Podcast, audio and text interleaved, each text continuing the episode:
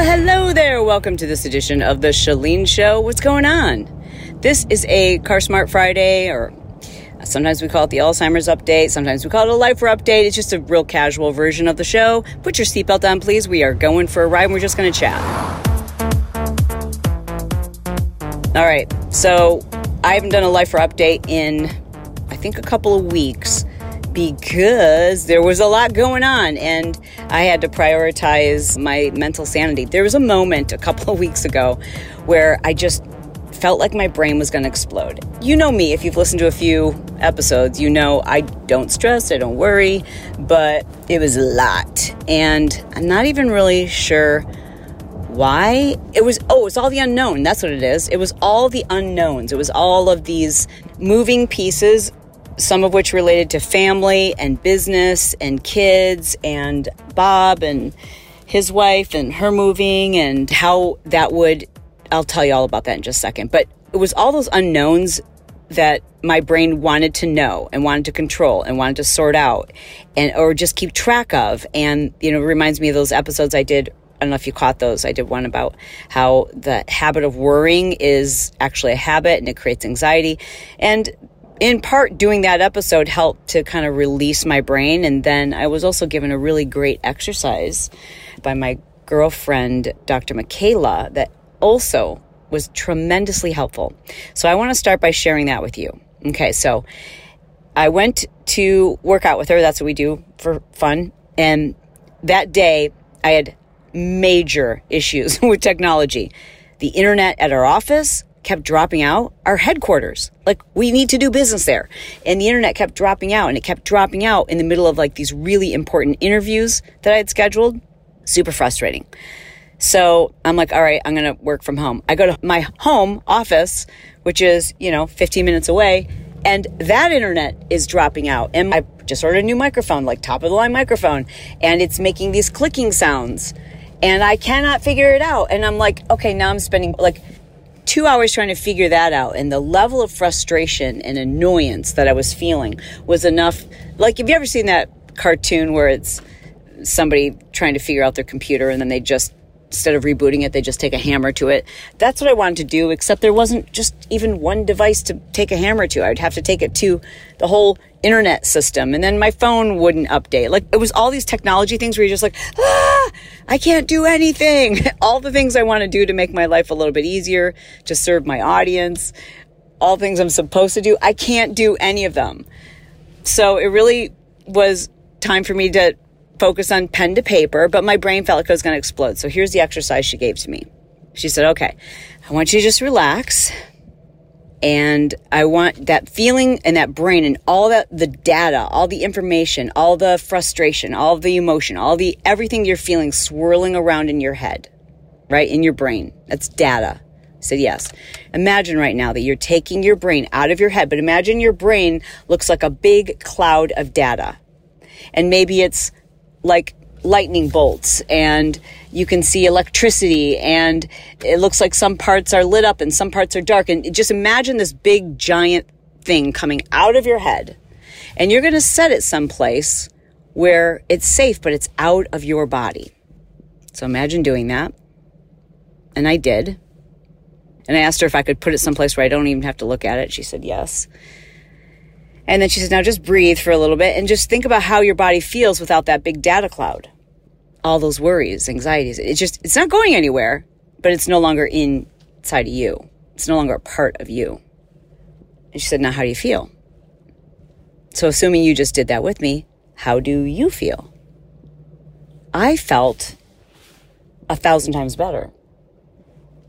And the reason why is because we are not our problems. We are not our challenges. We are not our emotions. We are not the things that we have to worry about. When we just focus on being present and not worrying about those things, then we are who we are. And it's much easier to kind of put things in perspective. That was super helpful. So I've done that a couple of times this week. But aside from that, many of the unknowns we have resolved or we kind of like you know, we're in it now. And so I, I know a little bit better what's going on and what to expect. I'm parked right now.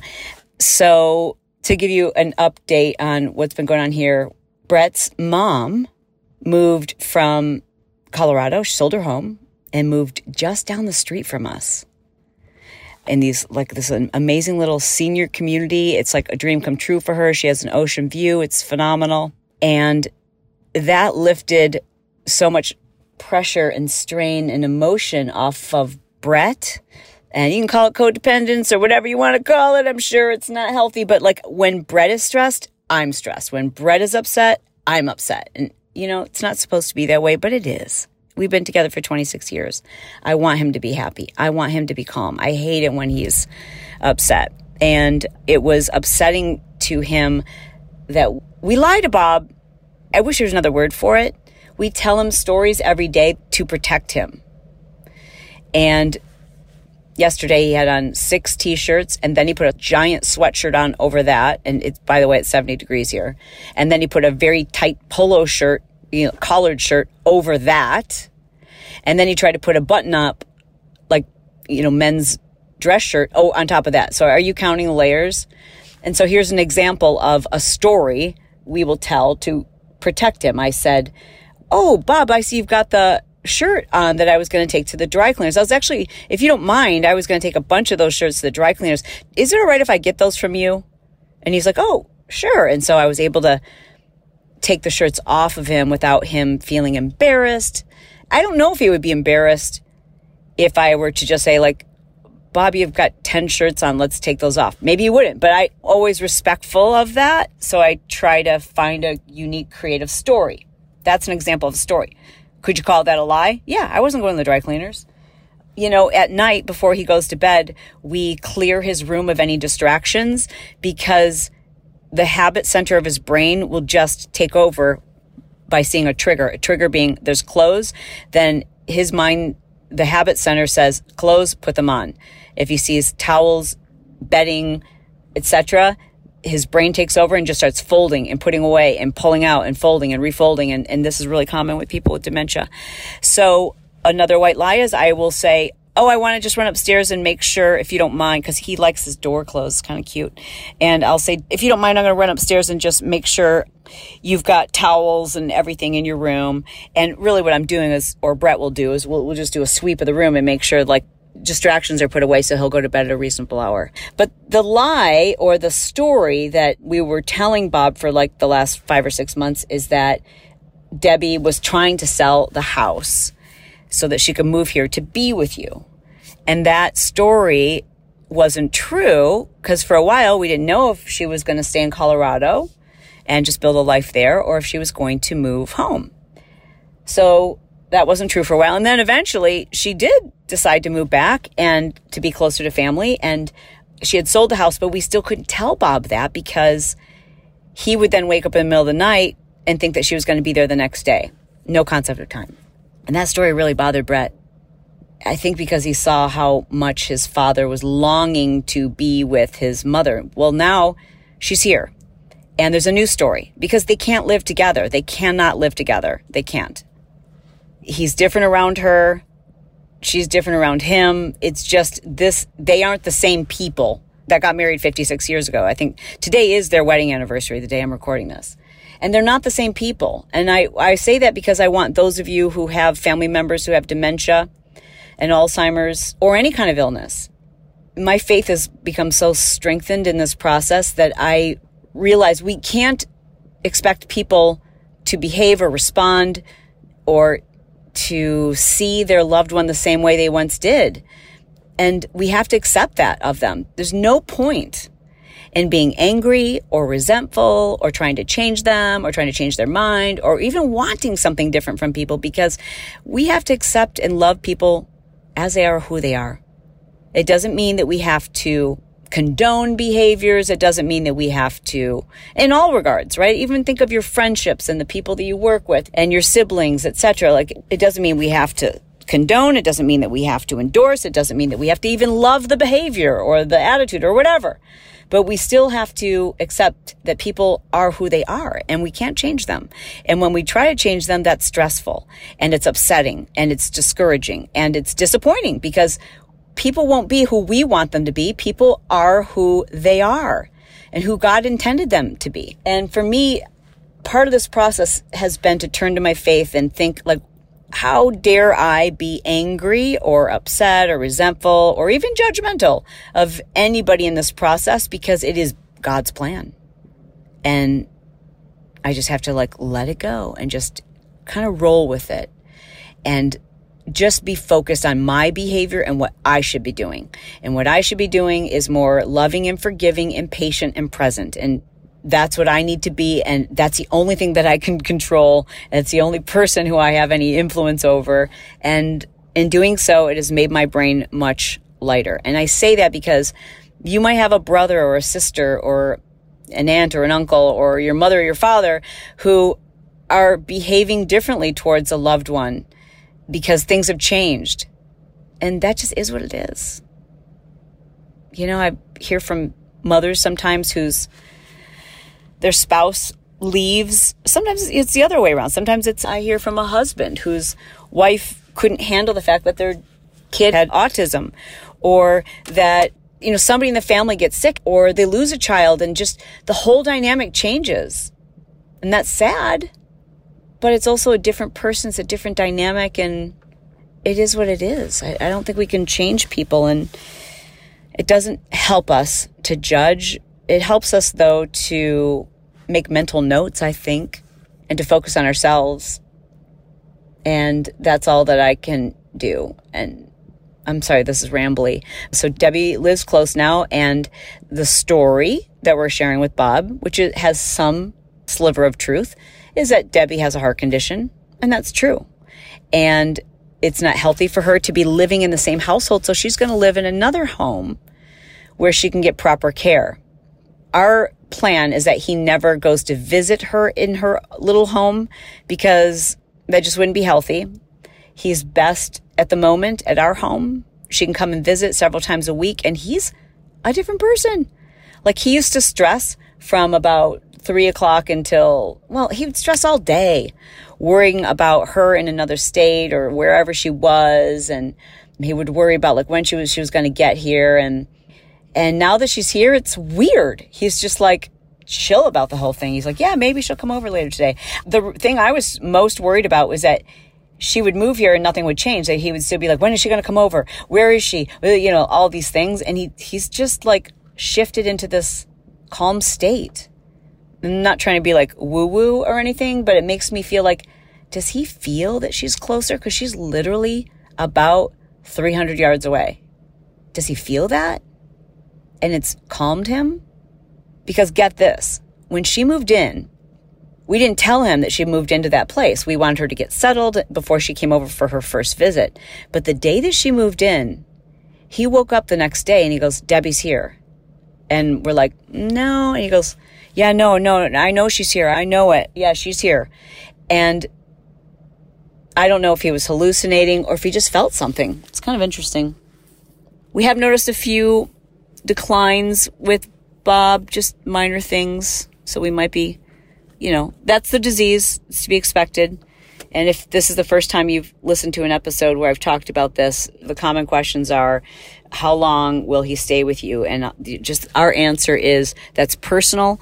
We do have very clear written, I guess you would say, boundaries that are ideal for Brett and I because we won't allow the situation to destroy our health or our marriage.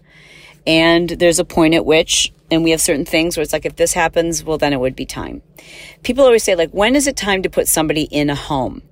And there isn't an answer that's universal. You can't take a loved one to a doctor and say, like, are they ready to go into a home? Because someone doesn't need a home until it is too hard for their caregivers to care for them.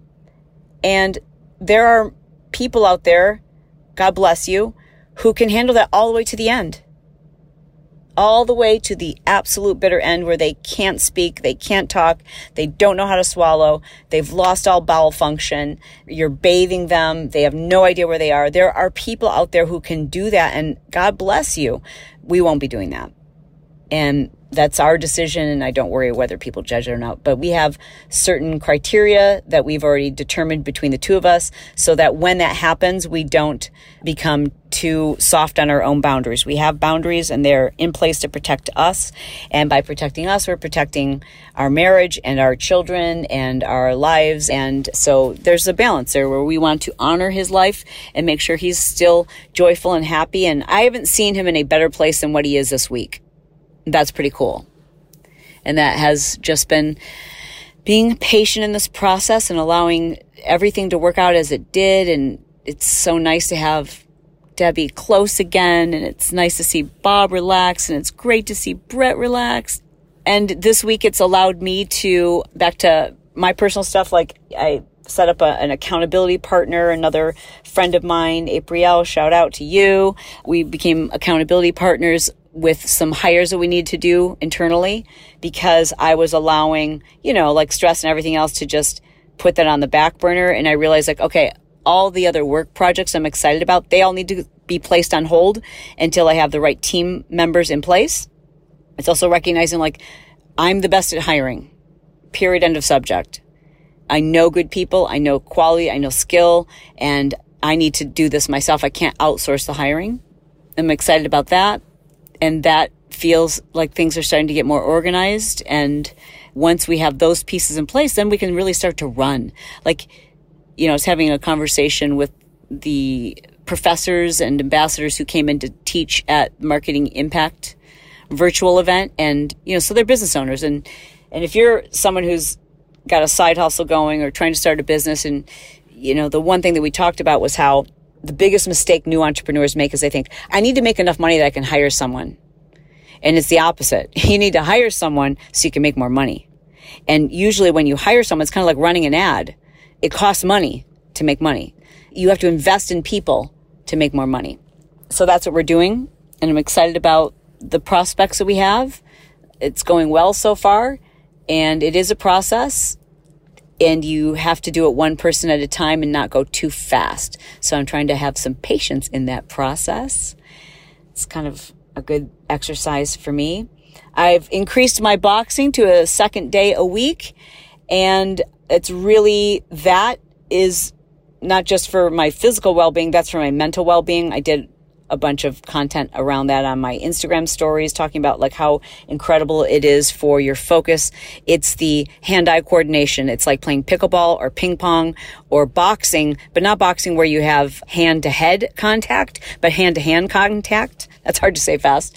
So good for your brain. It's incredible to look at the neuroplasticity that is possible, meaning that we have the ability to change and improve and grow our brain as we age. If we do things like that, if we do something new that works both physical, mental, hand eye coordination, it's new, it's challenging. You really have to strategize. Your brain has to think hard. It's like playing chess, but making it physical. That's so, so powerful if you're trying to improve your focus.